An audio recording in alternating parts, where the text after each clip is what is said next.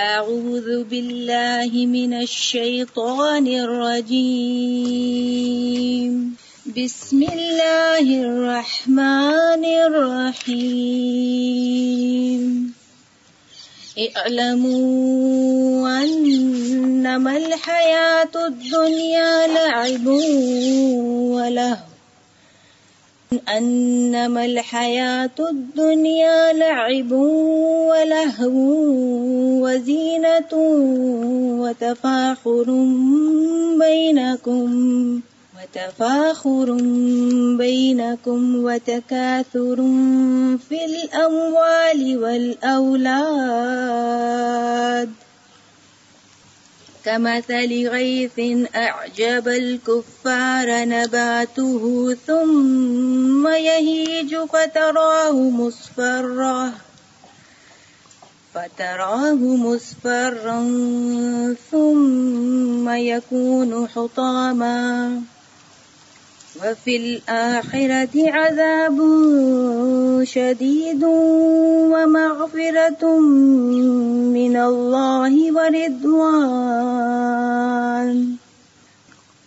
فما الحياة الدنيا إلا متاع الغرور. سابقوا إلى مغفرة من ربكم وجنات عرضها كعرض السماء والأرض أعدت للذين آمنوا بالله ورسوله ذلك فضل الله يؤتي من يشاء والله ذو الفضل العظيم ما أصاب من مصيبة في الأرض ولا في أنفسكم إلا في كتاب إلا في كتاب من قبل أن نبرأها إن ذلك على الله يسير لكي لا تأسوا على ما فاتكم ولا تفرحوا بما آتاكم والله لا يحب كل مختال فخور. الذين يبخلون ويأمرون الناس بالبخل ومن يتول فإن الله هو الغني الحميد. السلام علیکم ورحمۃ اللہ وبرکاتہ۔ نحمده ونصلي على رسوله الكريم اما بعد فاعوذ بالله من الشيطان الرجيم بسم الله الرحمن الرحيم رب اشرح لي صدري ويسر لي امري واحلل عقدة من لساني يفقهوا قولي ہم سب اس دنیا میں رہتے ہیں اور اس کے مختلف رنگ دیکھتے ہیں۔ موسم تبدیل ہوتے ہیں کبھی سردی ہے کبھی گرمی ہے۔ اسی طرح دن رات تبدیل ہوتے ہیں۔ کبھی دن ہے، کبھی رات کا اندھیرا ہے۔ اسی طرح ہمارے مزاج کے اندر بھی تبدیلیاں آتی رہتی ہیں۔ کبھی ہم خوش ہیں، کبھی اداس ہیں۔ ان میں سے بہت سی چیزوں پر ہمارا کوئی کنٹرول نہیں ہوتا۔ لیکن کچھ چیزیں ایسی ہیں کہ جن کو ہم اپنے آس پاس دیکھتے ہیں تو انہیں ہم پسند کرتے ہیں۔ کچھ چیزیں ہیں جنہیں ہم دیکھتے ہیں اور ہمیں پسند نہیں آتی۔ کبھی ہمارے اندر اتنا جذبہ ہوتا ہے کہ ہم چاہتے ہیں کہ بہت کچھ کر ڈالیں۔ اور کبھی دل کی حالت یہ ہوتی ہے کہ چھوٹا سا کام بھی پہاڑ نظر آتا ہے۔ یہ مختلف کیفیات انسان پر گزرتی ہیں اور ہم میں سے ہر شخص ان کا مشاہدہ کرتا رہتا ہے۔ یہ اتنی تبدیلیاں اور اتنی فلکچویشن ایک ہی زمین پر اتنے رنگ، انسان کی مختلف شکلیں، یہ اتنی ورائٹی کیوں ہے؟ یہ اتنے چینجز کیوں یہ سب کچھ اس لیے ہے کہ انسان کا امتحان لیا جائے۔ انسان کو آزما کر دیکھا جائے کہ وہ مختلف حالات میں کرتا کیا ہے۔ کیونکہ جب ہمارے اپنے اندر ایک خوشی کی کیفیت ہوتی ہے، ایک انرجی ہوتی ہے، تو ہمیں ہر کام آسان لگتا ہے اور ہم کرنا بھی چاہتے ہیں۔ نمازوں میں بھی بڑا دل لگتا ہے، اور بھی بہت کچھ کرتے ہیں۔ صدقہ، خیرات، دوسروں کی مدد، خدمت، بہت سی چیزیں کرتے ہیں۔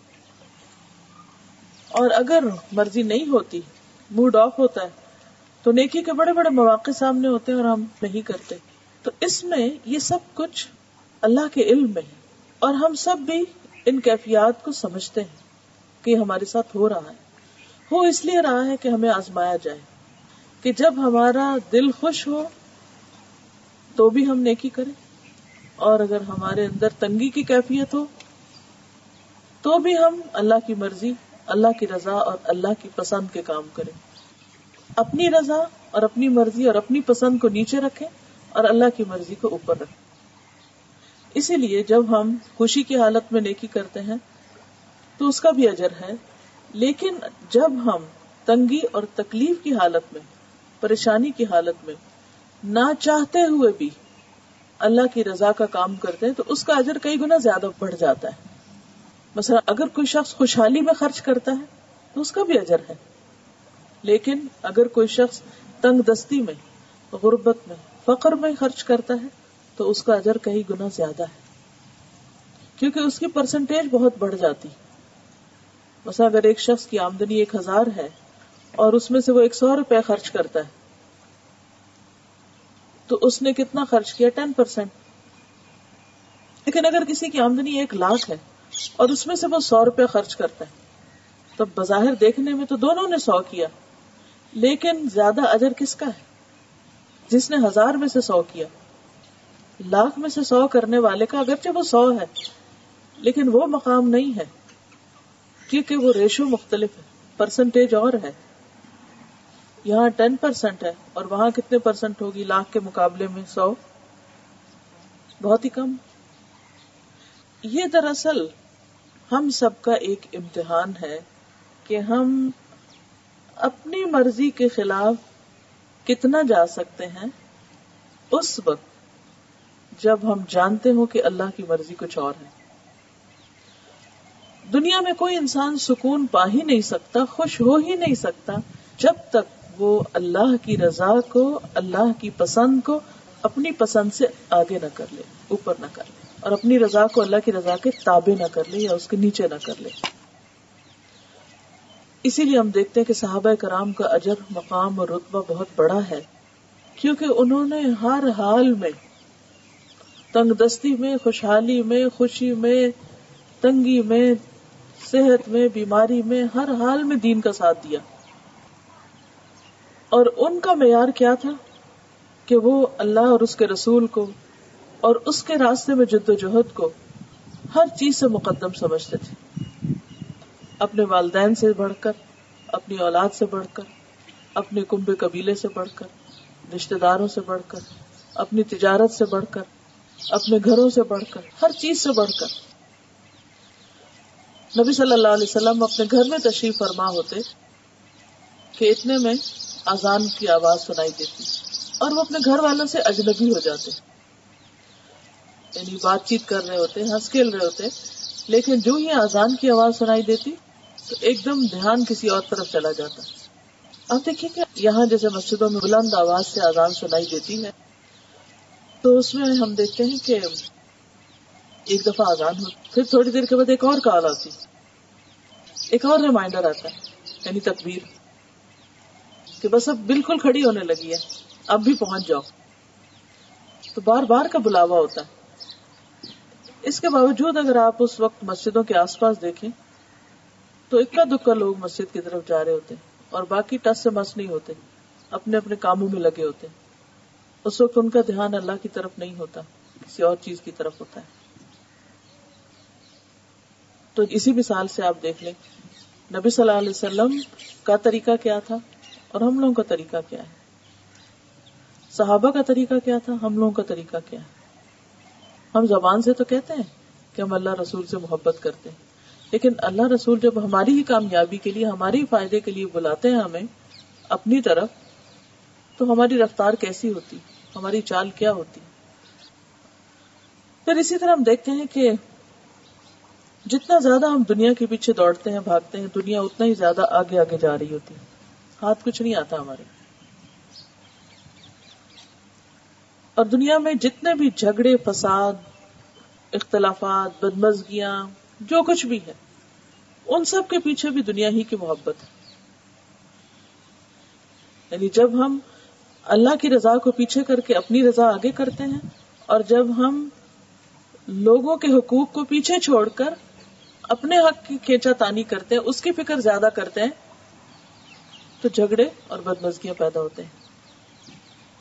کہیں بھی آپ دیکھ لیجیے کہیں بھی غور کر لیجیے ایسے میں انسان کو اس دنیا کی حقیقت سمجھنے کی ضرورت ہے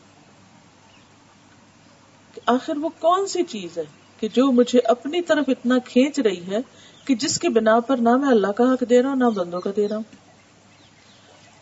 اور جب انسان ان دو چیزوں سے باہر نکلتا ہے، اللہ کا حق نہیں دیتا، بندوں کا نہیں دیتا، دین کا کام نہیں کرتا، کیونکہ صورت توبہ کی وائد جس میں اللہ رسول کا ذکر ہے، وہاں پر جہاد کا بھی ذکر ہے یعنی اللہ کے دین کی خدمت کا بھی ذکر ہے۔ جب یہ تین چیزیں انسان پیچھے کر دیتا ہے، ذات آگے آ جاتی ہے، دنیا آگے آ جاتی ہے، تو پھر انسان کو دنیا کی حقیقت سمجھنے کی ضرورت ہے، تاکہ اس کی حقیقت جان کر انسان اس سے بے رغبت ہو اور جو چیزیں اس کے لیے واقعی فائدہ مند ہے ان کی طرف دوڑے۔ تو سورت الحدید کی یہ آیات جن کی آپ نے بھی تلاوت سنی، اس میں اللہ سبحان و تعالیٰ فرماتے ہیں اے علم جان لو، علم حاصل کر لو، معلوم کر لو، تجربہ کر لو، ٹیسٹ کر لو۔ جس طریقے سے بھی ہو سکتا جانو۔ کس بات کو؟ انم الحیات دنیا کہ یقیناً دنیا کی زندگی، اس کی حقیقت کیا ہے؟ لائبن کھیل ہے ولہن دل لگی کی چیز۔ وہ زینت اور زینت، خوبصورتی۔ وہ تفاخر بینکم، اور تمہارا آپس میں ایک دوسرے پر فخر جتانا۔ وہ تقاثر اور ایک دوسرے سے کثرت حاصل کرنا۔ فل اموال اولاد مال اور اولاد میں۔ دنیا میں یہ سب کچھ ہو رہا ہے یعنی یہ سب دنیا کی دوڑ ہے۔ کیا یہ جو لائب اور لاہ اور زینت ہے، یہ دراصل انسان کی ڈیزائر کی فلفلمنٹ کا ذریعہ انسان ہر چیز میں فن چاہتا ہے۔ ہر چیز کو کھیل کے طور پہ کرنا چاہتا ہے۔ ہر چیز کو ایک دل لگی کے طور پہ لینا چاہتا ہے کہ اس میں مزہ آئے۔ کھانے کے لیے مزہ چاہیے۔ پہننا وہ جس میں مزہ آئے۔ رہنے کی جگہ وہ ہو جہاں مزہ آئے۔ یعنی ہر چیز میں جو پرائرٹی ہے وہ کیا ہے؟ مثلا ہم گھر لیتے وقت یہ تھوڑی سوچتے ہیں کہ مسجد بھی قریب ہے یا نہیں۔ کیا یہ دیکھتے لوکیشن کون سی ہو؟ جہاں رہ کے بس مزہ آ جائے۔ کہیں جائیں تو مزہ آ جائے۔ کسی سے ملے تو مزہ آ جائے۔ حتیٰ کہ دین میں بھی ہم صرف مزے کی تلاش میں کہ وہ بات سیکھے جن کو سیکھ کے مزہ آ جائے۔ لیکن اگر کچھ چیزیں سیکھنے پہ بھاری ہیں یا مشکل ہے، چاہے وہ کتنی ضرورت ہے، تو وہ پیچھے کر دیتے کہ یہ مشکل ہے، یہ نہیں ہو سکتا۔ اب مثلاً ہم فضول باتیں کرنے میں سارا دل لگا دیں گے، لیکن ہمیں توفیق نہیں ہوتی کہ قرآن اٹھائیں اور چند آیتیں ہی یاد کر لیں۔ ہمت ہی نہیں ہوتی۔ ادھر بیٹھتے ہیں، ادھر اٹھتے ہیں، یہ کرتے ہیں، وہ کرتے ہیں۔ کبھی کچھ کرنے لگتے ہیں، کبھی کچھ کرنے لگتے کبھی تو کام ہوتا ہے، لیکن کبھی کام نہیں بھی ہوتا۔ لیکن یہ توفیق نہیں ہوتی کہ اس کو کھولیں یا کوئی اور ذکر ازکار کا کام کریں۔ کیونکہ ہمیں پسند کیا ہے لائب لاہ زینت۔ جب اس سے نکلتے ہیں اور کام کاج کرنے کی طرف جاتے ہیں، تو پھر جو کماتے ہیں، اس میں دو چیزیں خاص طور پر، تفاخر اور تقافر تفاخر کیا ہے کہ جو کچھ ہے، اس کو اس طرح پیش کرتے ہیں کہ اپنی بڑائی جتا سکے۔ اور تقافر کیا ہے کہ پھر اس سے تسلی نہیں ہوتی تو اور زیادہ حاصل کرنے کی کوشش کرتے نتیجہ کیا ہوتا ہے؟ اللہ کو متقافر انسان غفلت میں پڑا رہتا ہے، غفلت میں ڈوبا رہتا ہے۔ اپنی آخرت کی فکر نہیں کرتا۔ زر تم المقابر۔ یہاں تک کہ تم اپنی قبر میں جا پہنچتے اور ہونا ہم سب کے ساتھ یہی ہے۔ بھاگ دوڑ بھاگ دوڑ۔ مزے کی تلاش میں ہے اور پھر ایک دوسرے پہ فخر جتانا اور ایک دوسرے سے آگے بڑھنے کی دوڑ اور آخرت بھولی ہوئی ہے۔ لیکن اللہ تعالیٰ فرماتے ہیں کہ ان چیزوں کی حقیقت کیا ہے؟ کمس علی غیث یہ ایسے ہی ہے جیسے بارش برسے۔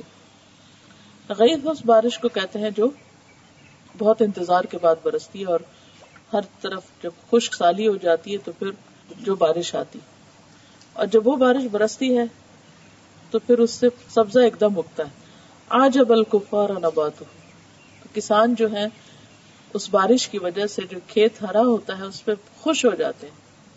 کیونکہ آپ نے دیکھا ہوگا کہ زمین کے پانی سے جو پودے اگتے ہیں، ان کا رنگ اور ہوتا ہے۔ اور جو آسمانی بارش سے سب سبزہ اور ہریالی ہوتی ہے، اور اس میں جو چمک ہوتی ہے، جس طرح لش گرین ہوتی ہے، وہ چیزیں چند چھینٹے بھی کافی ہو جاتے ہیں۔ اس کا اثر ہی کچھ اور ہوتا ہے۔ تو پھر انسان اپنے لگائے ہوئے باغ پر خوش ہو جاتا ہے۔ تم میں جو خوب پھلتا پھلتا ہے۔ پترا ہوں مسور پھر کیا ہوتا ہے کہ وہ زرد ہو جاتا ہے، سوکھنے لگتا ہے، خزاں آ جاتی۔ کیونکہ کوئی بھی کھیت اور کوئی بھی باغ اور کوئی بھی کراپ ہمیشہ کے لیے ہری نہیں رہتی۔ وہ اپنا پھل دیتی ہے اپنی مدت پوری کرتی ہے اور اس کے بعد سوکھ جاتی، اجڑ جاتا ہے سب کچھ۔ تم میں یقون پھر کیا ہوتا ہے؟ سب کچھ چورا چورا ہو جاتا ہے۔ پتے گر جاتے ہیں، شاخیں سوکھ جاتی ہیں، پھر اس کو کاٹ دیا جاتا ہے، پھر وہ جلا دیا جاتا ہے۔ یا ویسے ہی وہ زمین کی دوبارہ کھاد بن جاتا ہے۔ وہ فی عذاب شدید و مغفرت من اللہ و ردوان اور آخرت میں دو چیزیں ہیں۔ عذاب شدید بھی ہے اور دوسری طرف اللہ کی بخشش اور رضامندی بھی ہے۔ وہ مل حیات دنیا اللہ متا الغرور اور جہاں تک دنیا کی زندگی کا تعلق ہے، تو دھوکے کے سامان کی سوا کچھ بھی نہیں۔ کہ جس چیز کو انسان حقیقت سمجھتا ہے، تھوڑی دنوں میں اس کی حقیقت کا پول کھل جاتا ہے اور انسان کہتے کہ اچھا یہ تھی یہ چیز۔ کسی بھی چیز کو آپ دیکھ لیں۔ اب مثلاً کوئی بھی پھل، جب وہ نیا نیا لگتا ہے، درخت کے اوپر کتنا خوبصورت لگتا ہے۔ پھر اس کے بعد وہ اترتا ہے، پھر کچھ دن رکھا رہتا ہے۔ پھر یا تو آپ اس کو کھا لیتے ہیں یا پھر وہ آہستہ آہستہ خود بخود کچھ بھی نہیں کرتے آپ اس کو، تو روٹن ہونا شروع ہو جاتا ہے۔ کبھی آپ نے کینو کے اوپر یا بالٹے کے اوپر فنگس لگی دیکھی ہوگی، تو لگتے لگتے لگتے لگتے خود بخود ختم ہونے لگتا ہے۔ اگر آپ اس کو رکھ چھوڑیں کہیں ایک طرف، تو کچھ ہی عرصے کے بعد وہ بالکل راک ہو جائے گا، کچھ بھی نہیں اس کا بچے گا۔ یہ راک ہونے کا عمل کسی بھی چیز کی ٹوٹ پوٹ کا عمل خواہ وہ انسان کا اپنا جسم ہو۔ ہم سب دیکھتے ہیں کہ جب سے ہم پیدا ہو ہمارے جسم میں تبدیلیاں آتی ہی جاتی ہیں اور ہم ان کو روک نہیں پاتے۔ بچپن سے جوانی جوانی سے بڑھاپا اسٹاپ کر ہی نہیں سکتے۔ اور جب ڈاکٹر سے پوچھتے ہیں کہ کیا ہو رہا ہے ہمیں، تو وہ کہتے ہیں، بڑھاپے کے آسار ہے ڈی جنریشن ہے۔ اس کو روکنے کا کوئی طریقہ؟ کوئی طریقہ نہیں۔ جوان رہنے کا کوئی طریقہ؟ کوئی طریقہ نہیں۔ آخر آپ کو اس بڑھاپے کی وادی میں قدم رکھنا ہی رکھنا آپ اوائڈ کر ہی نہیں سکتے۔ یہ فطرت کا ایک قانون ہے جس سے کوئی بھی بھاگ نہیں سکتا۔ یہاں بھی پودوں اور کراپس سے مثال دے کر انسان کو زندگی کی حقیقت سمجھائی جا رہی ہے کہ جس طرح ہرا بھرا لہلہاتا باغ ختم ہو کے رہ جاتا ہے، اسی طرح ہر گھر بھی ایک لہلہاتا باغ ہوتا ہے۔ شادی ہوتی ہے، بچے ہوتے ہیں، چہل پہل ہوتی ہے، پھر آہستہ آہستہ وہ چلے جاتے ہیں، پھر انسان خود بوڑھا ہو جاتا ہے، بیماریاں آ جاتی ہیں۔ اور پھر ایک دن خاتمے کی طرف دنیا سے رخصت ہو کر آخرت تک پہنچ جاتا ہے۔ جیسے پودے ٹوٹ پوٹ جاتے ہیں۔ اسی طرح انسان کا جسم زمین کے اندر جب قبر میں جاتا ہے تو کیا ہوتا ہے؟ ڈیکمپوز ہو جاتا ہے۔ سب کچھ روٹن ہو جاتا ہے، سب ختم ہو جاتا ہے۔ مٹی میں دوبارہ مٹی کی طرح مل جاتا ہے۔ جہاں سے آیا تھا وہیں واپس چلا گیا۔ اب مسئلہ یہ ہے کہ جب یہ دوڑ ختم ہوتا ہے، انسان کا چلنا ختم ہوتا ہے، تو آخر میں کیا؟ یہاں آ کے سب میں فرق ہو جاتا ہے۔ ہم سب چل رہے ہیں، لیکن اینڈ پہ جا کے ہر ایک کا انجام فرق ہے۔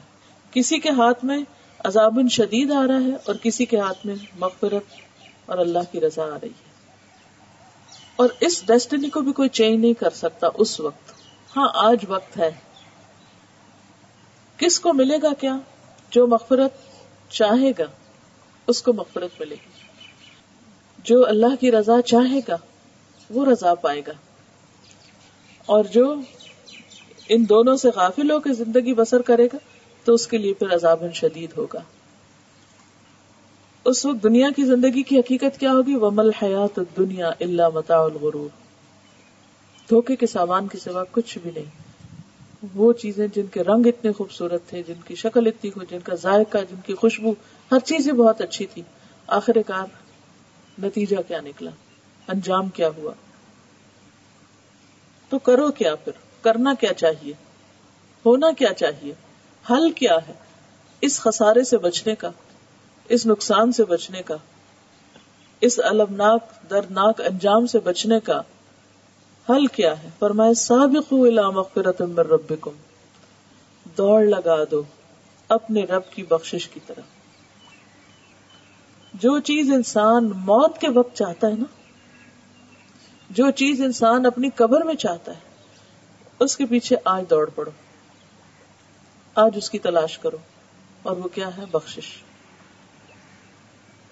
دن میں کم از کم پانچ بار تو ضرور موت کو یاد کیا کریں، نہ زیادہ تو جتنا بھی ہو سکے۔ اور لٹرلی اپنے آپ کو امیجن کیا کریں کہ مر چکے ہیں۔ سوچئے کہ جس بستر پر ہم ہیں اگر اس بستر پر ہماری ڈیتھ ہو جاتی ہے، اس وقت سب سے زیادہ کس چیز کی ضرورت ہوگی؟ الماری میں لٹکے ہوئے کپڑوں کی، زیور کی، کچن میں رکھے ہوئے رنگا رنگ کھانوں کی، باہر کھڑی ہوئی گاڑی کی، گارڈن کی، اس وقت کیا چاہیے ہوگا؟ وہ کیا چیز ہوگی جو ہم اپنے لیے اس وقت چاہیں گے؟ اللہ ہم کو بخش دے بخش مغفرت ہم دوڑ رہے ہیں کسی اور چیز کی طرف۔ سارا دن ہماری ایک دوڑ لگی رہتی ہے نا۔ ہم سب کی دوڑ ہے۔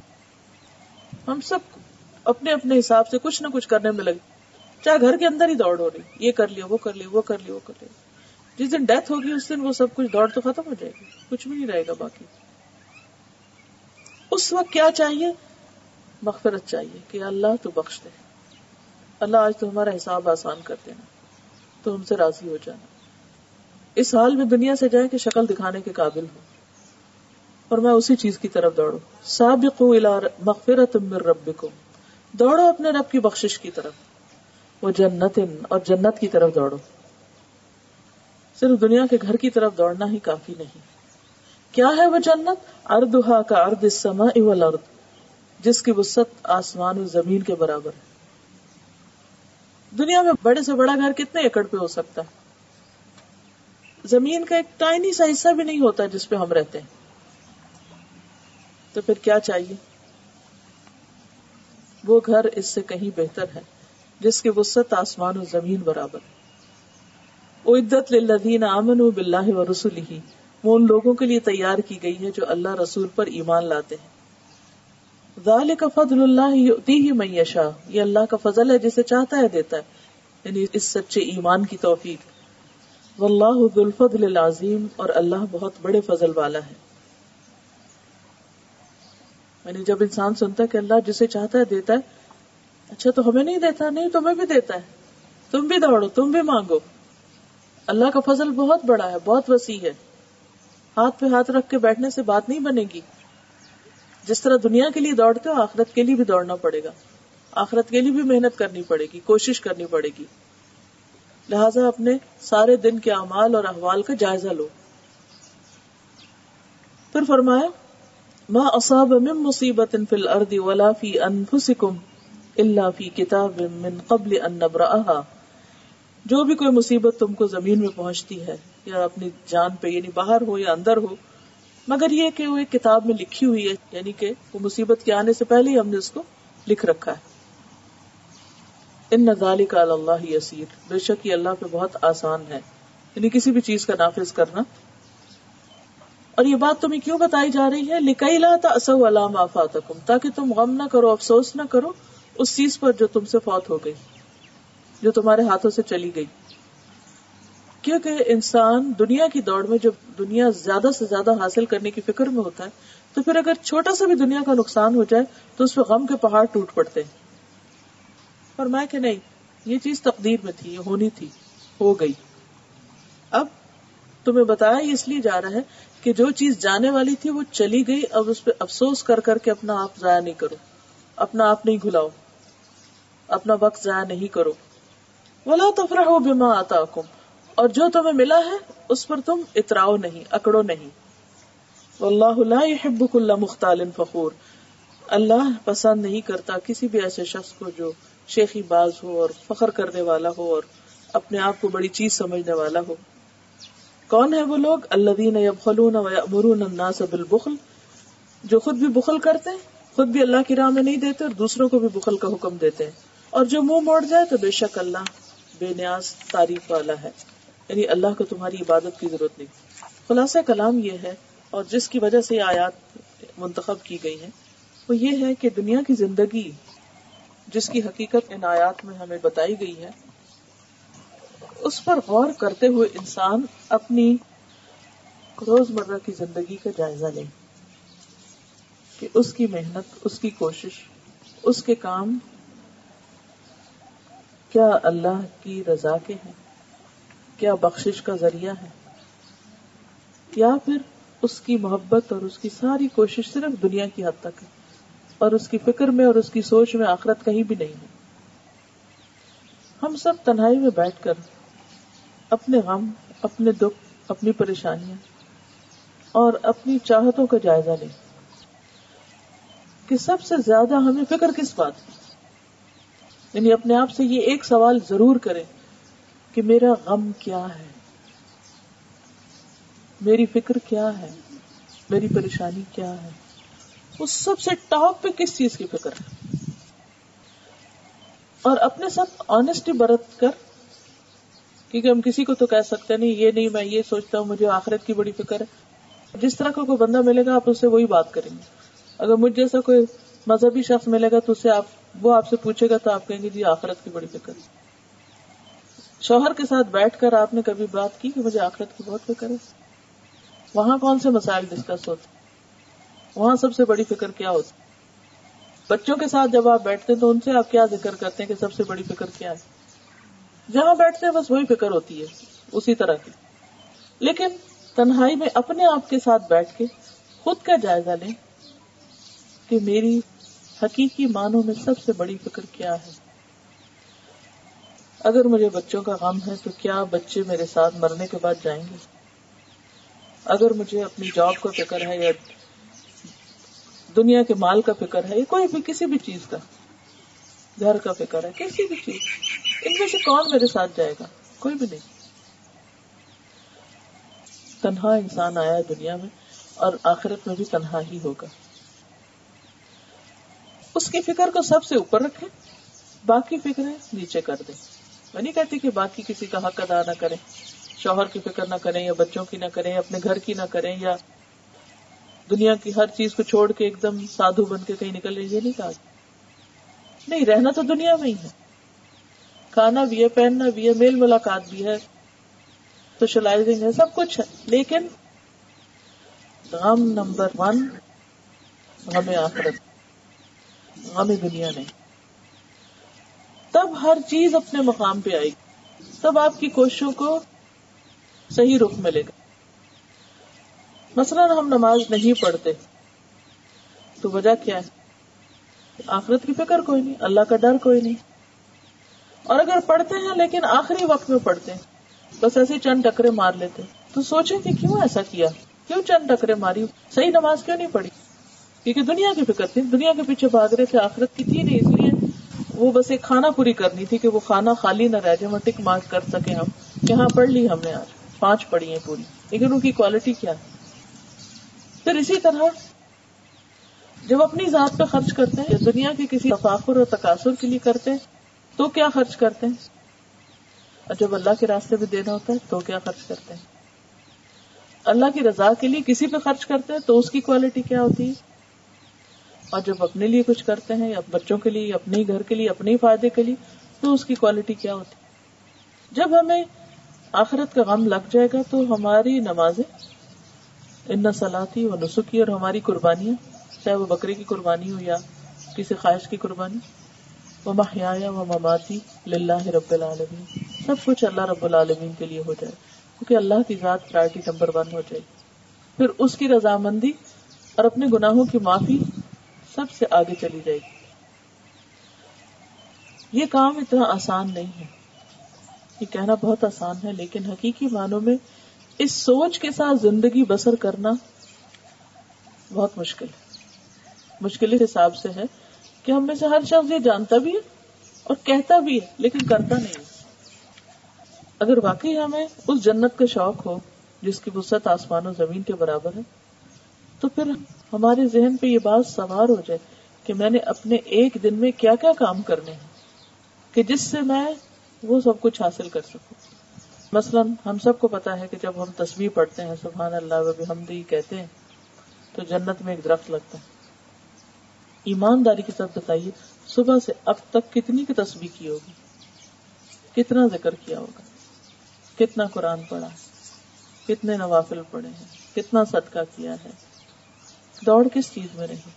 صرف ایک آج کے دن کا جائزہ لیں کہ صبح سے لے کے اب تک کیا کیا ہے میں نے؟ کیا کمال کیا؟ ہے کچھ؟ ہم سب جائزہ لیں اور دوسروں کا نہیں، اپنا اپنا لیں جب تک ہم یہ ڈسیزن خود نہیں کریں گے نا کہ یہ میری زندگی ہے اور مجھے اس کا حساب دینا ہے اور مجھے اس میں کچھ کمانا ہے اور آخرت کے لیے کمانا ہے اور مجھے صرف یہ نہیں کہ وقت گزار دینا ہے، یہ دیکھنا کہ اس وقت میں اس سے بہتر کیا ہو سکتا ہے۔ یہ بھی نہایت ضروری۔ تو عقل مند انسان وہی ہے کہ جو صرف آج کی نہیں کل کی فکر کرتا ہے، جہاں اس کو ہمیشہ جا کر رہنا ہے۔ حدیث میں آتا ہے کہ رسول اللہ صلی اللہ علیہ وسلم نے ابو عبیدہ بن جراح کو بحرین بھیجا کہ وہاں سے جزیہ لائے وہ بحرین سے مال لے کر آئے۔ انصار نے ابو عبیدہ کے آنے کے بارے میں سنا کہ وہ آگے ہیں، واپس وہاں سے جزیہ اکٹھا کیا ہے۔ تو وہ سب نماز فجر میں رسول اللہ صلی اللہ علیہ وسلم کے ساتھ حاضر ہوئے۔ جب آپ نے نماز پڑھائی اور واپس جانے لگے تو وہ سب آپ کے سامنے پیش ہوئے۔ رسول اللہ صلی اللہ علیہ وسلم نے جب ان کو دیکھا تو مسکرائے۔ پھر فرمایا، میرا خیال ہے کہ تم نے سن لیا ہے کہ ابو عبیدہ بحرین سے کچھ لے کر آئے ہیں۔ انہوں نے عرض کیا ہاں اے اللہ کے رسول صلی اللہ علیہ وسلم، آپ نے فرمایا، تم خوش ہو جاؤ اور خوش کن چیزوں کی امید رکھو۔ اللہ تعالیٰ کی قسم، مجھے تمہارے بارے میں فخر کا اندیشہ نہیں کہ تمہارے پاس ہوگا کچھ نہیں۔ لیکن مجھے یہ اندیشہ ہے کہ تم پر دنیا فراخ کر دی جائے، جیسے تم سے پہلے لوگوں پہ فراخ کی گئی تھی۔ پھر تم بھی اس میں اس طرح رغبت کرو جیسے انہوں نے اس میں رغبت کی تھی۔ یعنی تمہاری ساری دلچسپیاں صرف دنیا کی حد تک ہو جائیں اور یہ رغبت تمہیں ہلاک کر ڈالے کہ تم اپنے مقصد سے غافل ہو جاؤ۔ جیسے اس نے انہیں ہلاکت سے دو چار کر دیا تھا۔ جو بخاری اور مسلم کی روایت ہے۔ دولت کو خیر کہا گیا لیکن دولت اس وقت شر ہوتی ہے جب وہ خیر کے راستوں میں استعمال نہیں ہوتی۔ دولت اس وقت تک خیر ہے جب تک وہ خیر اور بلائی کے کاموں میں لگتی رہے۔ اور اس وقت شر ہے جب وہ یا تو بخل کے ذریعے کسی بھی کام میں نہ لگے۔ جسے آخری آج جو میں نے پڑھی، اس میں بخل کا ذکر آتا ہے۔ بخل کیا ہے کہ انسان نہ اپنے اوپر خرچ کرے، نہ کسی اور پر کرے۔ کوئی بھی بھلائی کا کام اس سے نہ کرے۔ عموماً یہ ہوتا ہے کہ جب انسان کے پاس کچھ نہیں ہوتا تو ضرور اللہ کی طرف راغب ہوتا ہے۔ لیکن جب انسان کے پاس بہت کچھ ہوتا ہے تو پھر آہستہ آہستہ آہستہ اللہ کے اللہ کی یاد سے، اللہ کے ذکر سے، اللہ کی طرف رغبت کرنے سے غافل ہو جاتا ہے۔ ہم سب اپنی دو کیفیات کا خود موازنہ کر سکتے ہیں کہ جب ہمارے پاس نہیں ہوتا کچھ یا کوئی نقصان ہو جاتا ہے یا کوئی چیز چھن جاتی ہے، چلی جاتی اس وقت دل کی کیفیت کیا ہوتی؟ اس وقت اللہ کی یاد کیسی ہوتی؟ اس وقت نماز کیسی ہوتی؟ دکھی دل، ٹوٹا ہوا دل اور طرح اللہ کو پکارتا ہے۔ اور بھرا ہوا پیٹ اور غافل دل۔ ذکر کرتا بھی ہے تو بس حلق سے اوپر اوپر۔ اس میں سوز نہیں ہوتا۔ اس میں پھر اس کے جسم کے رونگٹے نہیں کھڑے ہوتے۔ پھر آنسو نہیں بہتے۔ تو ہم سب بھی اس بات کا جائزہ ضرور لیتے رہیں۔ کہیں ایسا نہ ہو کہ اللہ کی یاد سے کوئی چیز ہم کو غافل کر دے۔ کیونکہ نبی صلی اللہ علیہ وسلم نے یہاں خبردار کیا کہ اگر تم بھوکے ہوگے تو مجھے فکر نہیں ہے اس کی۔ لیکن مجھے ڈر ہے کہ جب تمہارے پاس بہت کچھ ہوگا تو وہ تمہیں تباہ نہ کر دے، کیونکہ پہلی قوموں کو بھی اسی چیز نے تباہ کیا تھا۔ کیونکہ دنیا کی رغبت جو ہے وہ انسان کو دین سے بے رغبت کرنے لگتی ہے۔ دین سیکنڈ پرائرٹی پہ آ جاتا ہے، نمبر ٹو پہ آ جاتا ہے۔ پھر انسان کہتا ہے اچھا ابھی وقت نہیں ابھی کروں گا، ابھی کروں گا۔ پھر وہ آہستہ آہستہ آہستہ دور ہوتے ہوتے واپس دنیا میں گم ہو جاتا ہے۔ پھر نبی صلی اللہ علیہ وسلم کا جو تربیت کا انداز ہے، وہ بھی بہت خوبصورت ہے، جو اس صدی سے ہمیں پتہ چلتا ہے کہ آپ صلی اللہ علیہ وسلم نے ان کو دیکھا اور ان کے صرف ان کو دیکھ کر اب بھاپ گئے کہ یہ کیا چاہتے ہیں؟ یہ کتنی بڑی بات ہے نا، مزاج شناسی۔ اور اس وقت ان کو کوئی اور نہیں نصیحت کی، اس سے اس بات سے متعلق نصیحت کی کہ جو جو اس وقت ان کی کیفیت تھی۔ اس وقت یہ نہیں کہا کہ اچھا تم دل لگا کے نماز پڑھو یا کچھ اور کرو۔ اس وقت ان سے یہی کہا کہ دیکھو، دولت تمہیں آخرت سے غافل نہ کر دے، مقصد نہ بھلا دے تمہارا۔ ایک اور حدیث میں آتا ہے کہ رسول اللہ صلی اللہ علیہ وسلم ممبر پر تشریف فرما ہوئے۔ صحابہ کہتے ہیں، ہم آپ کے آس پاس بیٹھ گئے۔ آپ نے فرمایا، میں اپنے بات تمہارے متعلق جس چیز سے ڈرتا ہوں، وہ یہ ہے کہ تم پر دنیا کی زینت اور رونق اور اس کی زیب و زینت کا دروازہ کھول دیا جائے گا۔ یعنی فتوحات ہوں گی، مال غنیمت آئیں گے، علاقے فتح ہوں گے، نئے نئے لوگوں کے ساتھ انٹریکشن ہوگا، تمہاری حکومتیں ہوں گی اور اس وقت دنیا تم پہ فراخ ہو جائے گی۔ پھر تم کیا کرو گے؟ مجھے اس وقت کا فکر ہے۔ اچھا ہماری فکر کیا ہوتی کہ ہمارے بعد ہماری اولاد کا کیا ہوگا؟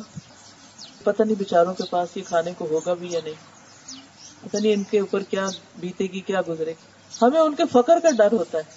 اور اللہ کے رسول صلی اللہ علیہ وسلم فخر کی بجائے ان کی اس چیز کے غم میں ہے کہ دنیا فراخ ہوگی تو تم کہیں آخرت کو نہ بھول جانا۔ کیونکہ یہ انسان کا بہت بڑا دھوکا ہوتا ہے نا جو اپنے آپ کو دیتا ہے کہ دنیا کی زندگی سے انجوائے کر رہا ہوتا ہے، آخرت کا خیال آتا بھی ہے تو تھوڑا سا اور پھر اس کو تھوڑی دیر میں ختم کر کے پھر دوبارہ دنیا میں جمپ کر لیتا ہے، پھر انجوائے کرنے لگتا ہے۔ اور آہستہ آہستہ پھر دل سیاہ ہونے لگتا ہے، بے حص ہونے لگتا ہے، غفلت چھانے لگتی اور محسوس بھی نہیں کرتا انسان پھر اس کو۔ اور اس طرح وہ جنت کا سودا ہار جاتا ہے، جب اس کی ساری دلچسپیوں کا مرکز دنیا بن جاتی ایک اور حدیث میں آتا ہے کہ رسول اللہ صلی اللہ علیہ وسلم نے فرمایا، بلا شبہ، دنیا، شیریں اور سرسبز و شاداب ہے۔ اور یقیناً اللہ تعالیٰ تمہیں اس کا جانشین بنائے گا، تمہیں ملے گی دنیا۔ پھر دیکھے گا کہ تم عمل کیسے کرتے ہو۔ تمہاری نمازوں کا حال کیا ہے؟ تمہارے روزوں کا کیا ہے؟ تمہارے حقوق العباد ادا کرنے کا کیا حال ہے؟ کیونکہ جب انسان کے پاس زیادہ ہوتا ہے تو پھر اس کو مزید ہرس پیدا ہو جاتی۔ بس دنیا کے فتنے سے بچو، عورتوں کے فتنے سے بچو۔ کیونکہ جب مال زیادہ آتا ہے تو پھر ساتھ ہی انسان عورت کے فتنے میں بھی مبتلا ہو جاتا ہے۔ نبی صلی اللہ علیہ وسلم نے فرمایا اللہ عائش اللہ عائش الآخرہ اے اللہ، زندگی تو بس آخرت کی زندگی۔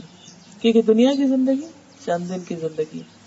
دنیا میں جو کچھ بھی انسان کے پاس ہے پلک جھپکنے میں ختم ہو جائے گا۔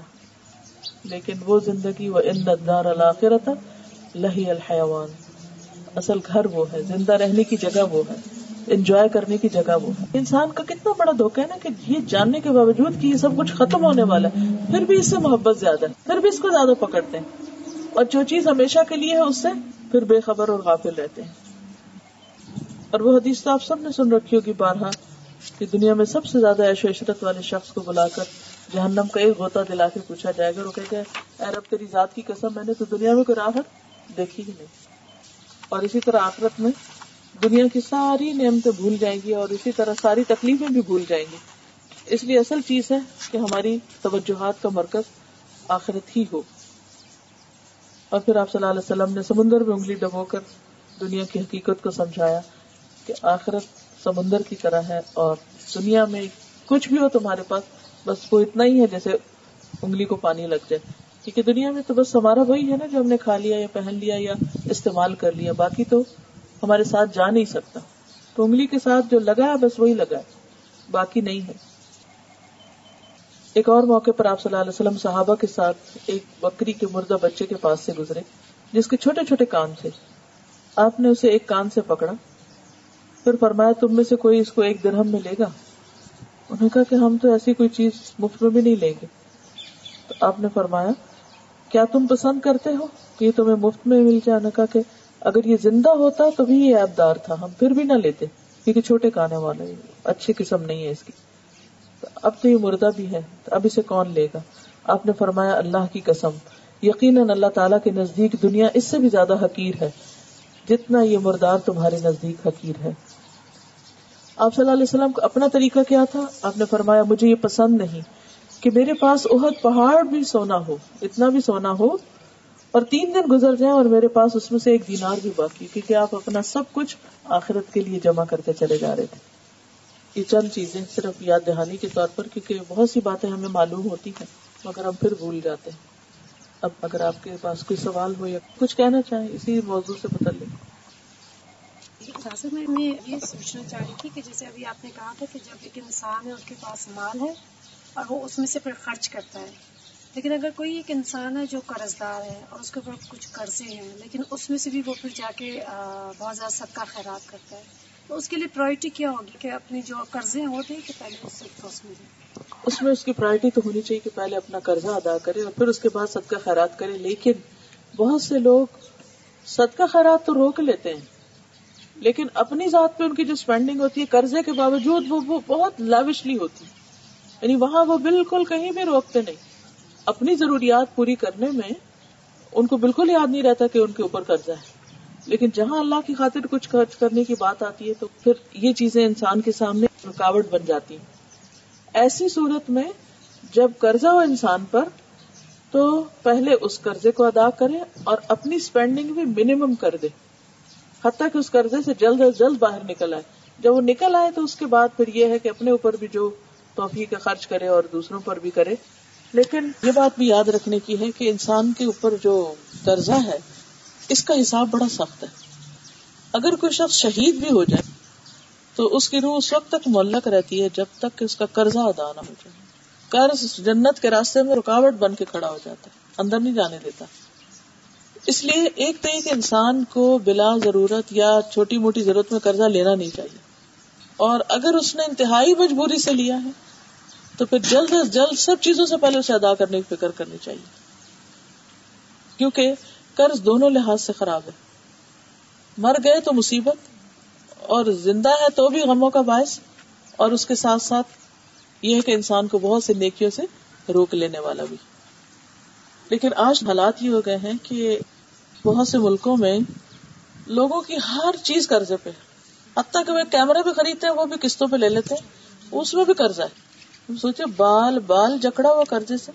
اتنی آرٹیفیشل لائف خود کو دھوکا دینا نہیں۔ کیا آپ بڑے گھر میں رہ رہے ہیں، بڑی گاڑی رکھی ہوئی ہے اور ایک ایشو عشرت کی زندگی بسر کر رہے ہیں، لیکن اس کی حقیقت کچھ نہیں کہ آپ اون کچھ بھی نہیں کرتے۔ ہر چیز ہی رسک پر ہے۔ تو ایسی صورت میں انسان کو سب سے پہلے تو اس ریالٹی کو فیس کرنا چاہیے کہ کل میں مر جاؤں تو یہ کون چکائے گا اور یہ ہوگا کیا؟ اللہ کے یہاں بھی جواب دہیے اور دنیا میں بھی انسان کے لیے خسارے کا باعث ہے۔ تو ریئلسٹک لائف بسر کرے استاذہ، میرا یہ سوال تھا کہ جیسے ابھی ہم نے فکر آخرت کی بات کری، فکر آخرت جب لگ جاتی ہے تو آپ دنیا کی کوئی بہت زیادہ لیوش چیزیں دیکھ کے یا بہت زیادہ ہائی رائز بلڈنگ دیکھ کر اور بہت زیادہ ڈھیر کھانا دیکھ کر مروب نہیں ہو رہے ہوتے، آپ کو اور ڈر لگ رہا ہوتا ہے اللہ سبحانہ تعالیٰ کا۔ تو ظاہر ہے وہ آپ کے اوپر ہر وقت ایک کیفیت اثر انداز رہتی ہے۔ مگر آپ کا ارد گرد کا ماحول جو ہوتا ہے، وہ اس چیز کے ساتھ نہیں آپ بازو کا چل پا رہے ہوتے۔ تو استاذہ، پھر آپ اس کو بیلنس کیسے کریں گے؟ کیونکہ پھر جب آپ کے اوپر کیفیت تاری ہوتی ہے تو آپ ساس گھر والوں کی فکر لگتی ہے، تو آپ چاہتے ہیں ان کو بھی آپ اس چیز کے بارے میں بتائیں۔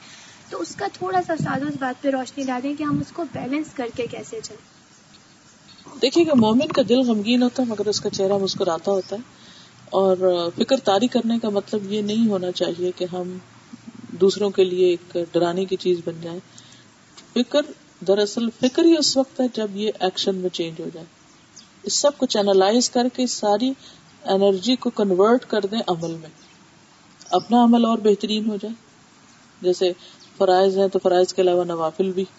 اور اسی طرح لوگوں کی خیر خائی اور بھلائی کے کاموں میں اور زیادہ ایکٹیو ہو جائے یعنی اس کو صرف فکر کی حد تک نہیں رہنا چاہیے کہ ہم صرف دکھی رہے غمگین رہے پریشان رہے اور ہر چیز کو دیکھ کر ایک نیگیٹو تھنکنگ ہمارے اندر آئے یہ بھی نہیں ہونا چاہیے تھا، وہ بھی نہیں ہونا چاہیے تھا۔ اب یہ ہے کہ میرا رول کیا ہے، میری ذمہ داری کیا ہے؟ میں اپنی ذات کی حد تک، اپنے گھر والوں کی، اور جہاں تک میری ریچ ہے، وہاں تک میں کیا کر سکتی ہوں؟ یعنی اس کو پازیٹو سائڈ پہ لے جانا چینلائز کر تازہ مجھے ان سب باتوں میں لگ رہا تھا کہ جو ہم لوگ ابھی بھی شیکی ہو جاتے ہیں آئی تھنک ہمارے فیتھ میں اتنی اسٹرینتھ نہیں ہوتی ہے۔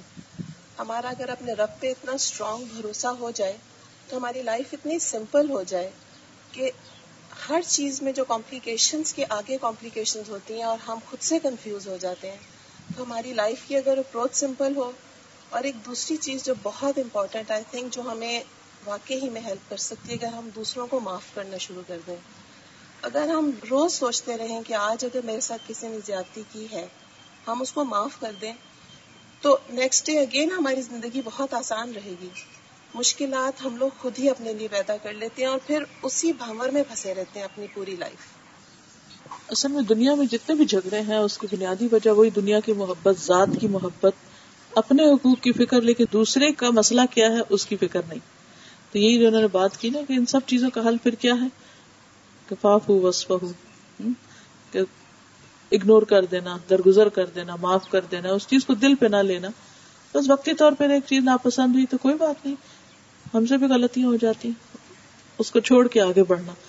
کیونکہ یہ جو سابق ہو کا لفظ ہے نا کہ دوڑو، آگے بڑھو۔ یہ صرف وہ کر سکتا ہے جو ان جنجلاہٹوں سے باہر نکل آئے اور ان چیزوں کو مسئلہ نہ بنائے۔ نہ اپنی انا کا مسئلہ کسی چیز کو بنا اور نہ کسی کی غلطی کو اتنا طول دے کہ اس کا حل کچھ نہ ہو۔ کیونکہ جو دودھ گر گیا گر گیا آپ اس کے اوپر آپ رونے بیٹھے تو واپس تھوڑی آئے گا وہ۔ جو ہونا تھا ہو گیا کسی سے غلطی ہونی تھی ہو چکی۔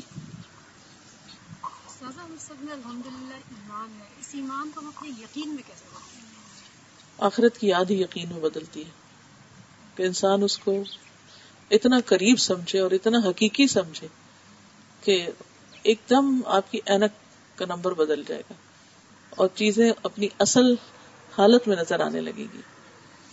یہ فکر آخرت ہی انسان کو کرواتی۔ وعلیکم السلام۔ میں آپ سے پوچھنا چاہتی ہوں کہ ایک خاتون ہے بہت اللہ خوف ہے دل میں سب کچھ۔ اپنے بچوں کی پرورش کرتی ہیں کہ دین کے حساب سے کوشش کرتی ہے کہ ہو لیکن کبھی کبھار گھریلو مسائل سسرال یہ وہ اکثر اسپیشلی پاکستان انڈیا میں کافی فیکٹرز ہیں جو they don't let you grow your children the way you want to تو وہ پھر بھی اپنی طرف سے ایک ماں کوشش کر رہی ہے. لیکن اب معاشرہ اور ہم کہتے ہیں جیسے شیطان کھلا ہوا ہے معاشرے میں، بچے بڑے ہوتے ہیں. اب وہ بچے کبھی آپ کی ایکسپیکٹیشن پہ نہیں اتر رہے. آپ آخرت کے لیے کر رہے ہیں لیکن کہیں آپ کا ایک انسان پن ہے آپ کے دل میں جو کہ ایکسپیکٹ کرتا ہے. اب وہ جب بچہ آپ نے قرآن اچھی طرح پڑھا ہے، بچے کو بھی پڑھائے کہ والدین کے حقوق کیا ہے اب آپ ہو گئے سکسٹی سیونٹی، آپ کو دکھ ہو رہا ہے کہ میں نے جو تربیت کی تھی، پرورش کی تھی، تو کس طرح ایسی مائیں اپنے آپ کو اسٹرانگ کرے ریمائنڈر کریں کہ یہ اللہ تعالیٰ نے کہا ہے کہ تمہارے لیے فتنہ ہے، اولاد۔ اور کس طرح اپنے آپ کو ڈپریشن سے ہٹائیں ایسی مدرس کہ ہاں میں نے تو جسٹس کیا تھا، جتنی میری توفیق تھی، لیکن somehow we are so weak especially elderly ہوتے ہیں، تو پھر کبھی دیکھا نہیں جاتا کہ پیپل آر ریئلی ڈپریس تو وہ مائیں اپنے آپ کو کیسے اسٹرانگ کریں؟ اگرچہ بڑھاپے میں اپنے آپ کو چینج کرنا اور تھنکنگ چینج کرنا اور لائف اسٹائل چینج کرنا بہت ہی مشکل ہے، لیکن امپاسبل نہیں ہے۔ اس میں پھر وہی بات ہے کہ ڈپریشن کی اصل اور بنیادی وجہ دنیا کی محبت ہے۔ اولاد کی نافرمانی کا بھی غم اس وقت بہت زیادہ ہوتا ہے جب انسان ان سے توقعات زیادہ رکھتا ہے۔ ایکسپیکٹیشن زیادہ ہوتی ہیں۔ اور ہم ان کو جب پڑھا رہے ہوتے ہیں یا پال رہے ہوتے ہیں یا کچھ تیار کر رہے ہوتے ہیں، تو یہ سوچتے ہیں کہ یہ ہمیں فائدہ پہنچائیں گے۔ اللہ سبحانہ تعالیٰ فرماتے ہیں آبا کم و ابنا کم لا تدرونا اقرب الکم نفا تمہارے ماں باپ ہوں یا اولاد ہو، تم نہیں جانتے کہ تمہیں سب سے زیادہ فائدہ کون دیں گے، کہاں سے فائدہ پہنچے گا؟ کسی کے ساتھ، خواہ اپنی اولادی کیوں نہ ہو، شوہری کیوں نہ ہو رشتے داری کیوں نہ ہو، دوستی کیوں نہ ہو۔ کسی کے ساتھ بھی جب انسان بھلائی کرے تو اس سے فائدے کی توقع نہ لگائے۔ اس پر خوش ہو کہ اللہ نے اسے توفیق دی، اسے موقع دیا کہ وہ کسی کے لیے کچھ کر سکے۔ لیکن غم سے وہی بچ سکتا ہے جو یہ کہنا جانتا ہو کہ لا نرید منکم جزا ولا شکور ہم نہ تم سے بدلا چاہتے ہیں، نہ شکریہ چاہتے ہیں۔ شکریہ کی تمنا اور توقع بھی دل سے نکال دے، کیونکہ اللہ شکور ہے، قدردان ہے۔ وہ ایک ایک ہماری چھوٹی بڑی کوشش کو دیکھ رہا ہے، جانتا ہے اور اس پر پورا پورا اجر بھی دے گا۔ اس سے بڑھ کے اجر دینے والا بدلا دینے والا کوئی اور ہے بھی نہیں۔ تو ان لوگوں کو، ایسے لوگوں کی سوچ بدلنے کی ضرورت ہے۔ سوچ بدلنے کے لیے ظاہر ہے کہ پھر قرآن جیسی نعمت ہی ہے۔ سارا دن بیٹھ کے غمگین ہونے، دکھی ہونے، ادھر بات کرنے، ادھر پریشان ہونے کی بجائے ایسے سب لوگوں کو گھر میں ہی کچھ نہ کچھ سنوانا شروع کر دیں ان کی سوچ بدل جائے گی۔ جب سوچ بدلے گی تو پھر ان کو گلے شکوے کم رہ جائیں گے۔ اور جیسے بڑھاپے میں بہترین چیز کیا ہے؟ اللہ کا ذکر۔ زندگی کا ایک ایک لمحہ، ایک ایک دن قیمتی ہے۔ لوگ مسلمان ہوئے۔ تو نبی صلی اللہ علیہ وسلم کے پاس آئے۔ تین لوگ تھے۔ تو آپ نے کہا کہ کون ان کا خیال رکھے گا؟ تو ابو طلحہ مدینہ کے مالدار لوگوں میں سے تھے۔ بہت زیادہ باغ وغیرہ تھے۔ تو انہوں نے ذمہ داری لی۔ اب ہوا یہ کہ کچھ دنوں کے بعد ایک غذبہ ہوا، ان میں سے ایک گیا، وہ شہید ہو گئے کچھ دنوں کے بعد ایک اور علاقے میں کچھ ایکسپیڈیشن ہوئی، وہاں دوسرا گیا، وہ وہاں شہید ہو گیا۔ تیسرا جو تھا، وہ بعد، کچھ عرصے کے بعد بہت ہوا، لیکن وہ تبھی موت مرا۔ تینوں کے مرنے کے بعد ابو طلحہ نے خواب میں دیکھا کہ جو سب سے آخر میں مرا ہے، وہ سب سے آگے اور پھر جو اس کے بعد، جو اس سے پہلے یعنی کہ ساتھ تھا سیکنڈ لاسٹ وہ اس کے پیچھے اور جو سب سے پہلے شہید ہوا تھا وہ اس سے پیچھے۔ تو انہوں نے یہ خواب نبی صلی اللہ علیہ وسلم کو سنایا۔ تو آپ نے اس کا کیا بتایا؟ اسے آپ نے فرمایا کہ کیا تم نہیں جانتے؟ کیا تم نہیں دیکھتے کہ جو سب سے آخر میں فوت ہوا ہے، اس نے جو تسبیحات اور وہ جو اللہ کا ذکر کیا تھا، اس کی وجہ سے لمبی عمر بھی پائی اور مفہوم یہ بھی ہے کہ اس کا درجہ بھی سب سے آگے ہوا کہ تینوں ایک دن مسلمان ہو رہے ہیں۔ لیکن ایک کی عمر دوسروں کے مقابلے میں لمبی ہے۔ اس لمبی عمر میں انسان ایک دن میں پانچ نمازیں پڑھتا ہے۔ پانچ نمازوں کی اگر صرف فرض بھی لے کے سترہ رکتیں کریں، تو ہر رکت کے دو سجدے، پھر ایک مہینے کے اور ایک سال کے سجدے، پھر اس میں جو تسبیحات پڑی جاتی، جو ذکر کیا جاتا ہے، جو صدقہ خیرات کیا جاتا ہے، تو آپ نے فرمایا کہ تو بالمن تالا عمر ہو حسن عمل ہو خوشخبری ہے اس شخص کے لیے جس کی عمر لمبی اور اس کے عمل اچھے تو جو بزرگ ہیں، ان سب کو اس بات کا میسج دیں، ان کو سکھائیں کہ آپ کی زندگی کسی پرپز کے لیے، آپ یوز لیس نہیں ہے آپ اس وقت کو اللہ کی یاد میں گزارے تصویحات کریں، استغفار کریں، ذکر کریں، آخرت کی فکر کریں۔ اور اس سے ایک تو دنیا سے بے رغبتی آ جائے گی، لوگوں کے دکھ بھول جائیں گے، کیونکہ ذکر ہی اللہ اللہ کا ذکر ہی دلوں کو اطمینان بخشتا ہے۔ لیکن آسان نہیں ہوگا، تھوڑی مشکل ہوگی۔ میں کئی ایسے بزرگوں کو جانتی ہوں کہ جنہوں نے جو ہی قرآن سنا، ان کی زندگی تبدیل ہو گئی۔ اور میرے پاس اسلام آباد کیمپس میں ایک کورس کی انچارج ہے کراچی بیج میں وہ پڑھی تھی۔ ان کی ساس ایٹی پلس ہے۔ ہوا یہ کہ جو بچی کلاس پہلے لے رہی تھی، اس کے ہسبینڈ کی پوسٹنگ سعودیہ میں ہو گئی۔ اب اس کو جانا پڑا۔ تو اس نے اس سے ریکویسٹ کی کہ دیکھو، میں جا رہی ہوں تو تم آ جاؤ۔ اب یہ بےچاری دو تین بچے ہو گئے اس کے جب سے کراچی سے فارغ ہو کے آئی تھی اور گھر میں ہی تھی اور رشتے داروں کا خیال ادھر ادھر اور گھر میں ہی کچھ کلاس وغیرہ کری تھی۔ بہرحال وہ جب اس کو یہاں ضرورت مین سینٹر میں پڑی تو اس نے کہا نہیں میں آتی ہوں، لیکن یہ کہ میں ذرا اپنی ساس کو پہلے راضی کر لوں۔ کیونکہ بزرگ ہیں، ایسا نہ ہو میں گھر سے نکل جاؤں تو وہ اکیلی ہوں اور وہ الٹا دین کوئی کوسے گئی انہوں نے میری بہو چھین لی اور میرا آرام چھین لیا۔ اس بچی نے اتنی عقل مندی کی ان کا کہ امی آپ میرے ساتھ چلے ہم کٹھے جائیں گے۔ اور وہ ساتھ آنے لگ گئی آپ یقین کریں کہ وہ بزرگ خاتون اس عمر انہوں نے کلاس میں بیٹھ کے قرآن سننا شروع کر دیا، پڑھنا شروع کر دیا۔ اتنی دعائیں بہو کو بھی اور سب کو اور اس سے مل رہی ہیں اور اس سے مل رہی ہیں۔ بالکل ان کی پرسنالٹی چینج ہو گئی۔ صرف اس ماحول کی وجہ سے کہ گھر میں ایک بہو کتنا ٹائم دے سکتی۔ اب یہاں جو آ رہی ہیں تو ایک سلام کر رہا ہے، دوسرا پوچھ رہا ہے، خود قرآن اپنا ٹھیک کر رہی ہیں تفسیر سن رہی ہیں۔ دعاؤں پہ دعائیں۔ بچی مجھ سے ملنے آئی کہنے لگی کہ اللہ آپ کا بھلا کرے کہ مجھے آپ نے یہ کام دیا۔ میں گھر میں جو توجہ دیتی تھی، وہ تو کچھ بھی نہیں تھی، کیونکہ میرے گھر کے بھی کام تھے، بچے بھی تھے، ہم سائے ادھر ادھر۔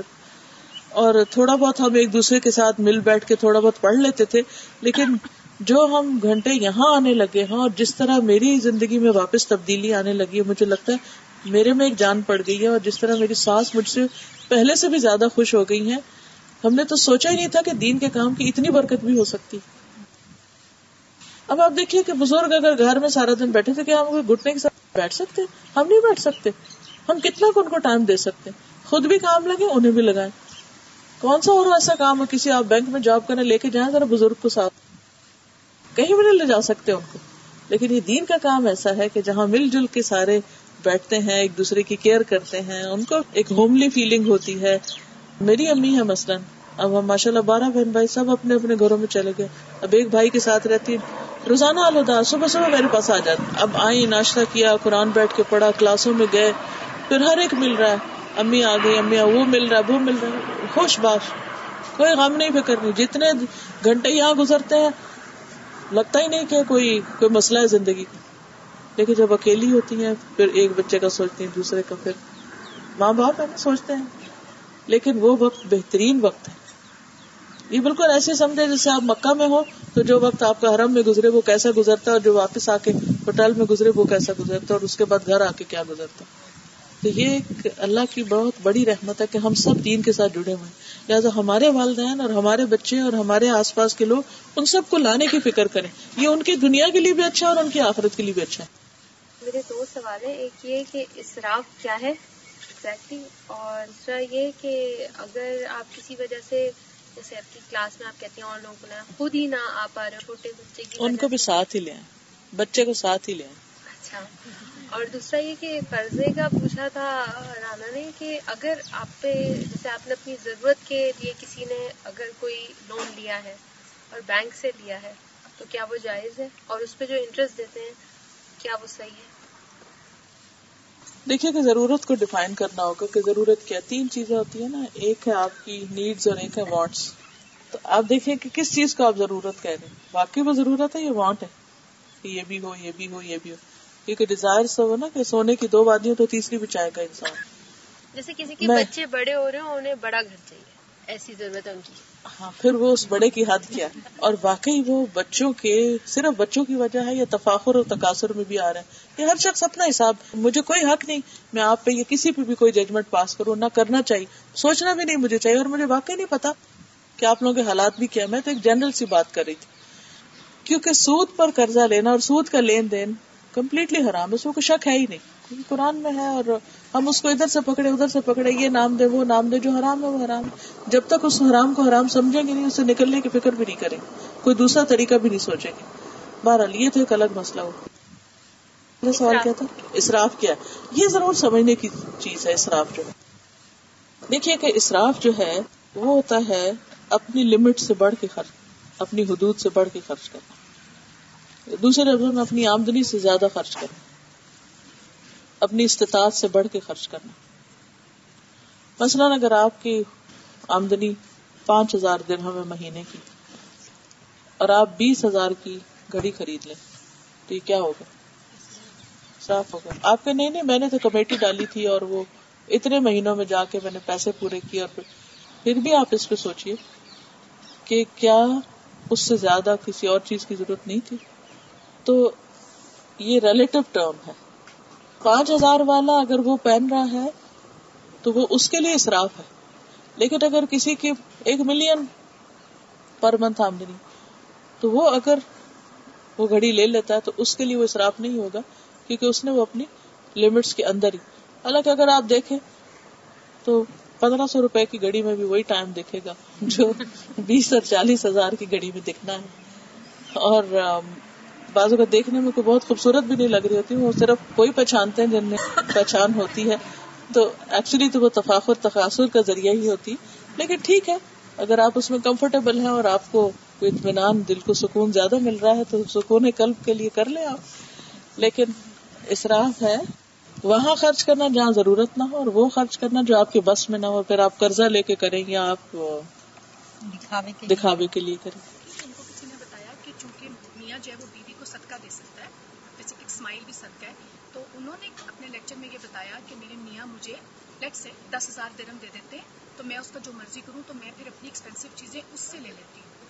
تو وہ انہوں نے اپنے میاں کو جا کے اس عورت نے بتایا تو اس کے میاں نے کہا کہ بھائی تم ایسی کلاسوں میں غلط جا رہی ہو تم تو غریبوں کا حق مانگ مار رہی ہو بیکاز صدقہ اس مطلب پور پیپل بٹ انہوں نے ان کو بتایا کہ آپ کا میاں آپ کو صدقہ دے تو آپ جا کے اس سے کوئی بھی چیز خرید سکتی ہے مہنگی بھی۔ دیکھیے میاں بیوی کو صدقہ نہیں دے سکتا بیوی میاں کو دے سکتی ہے۔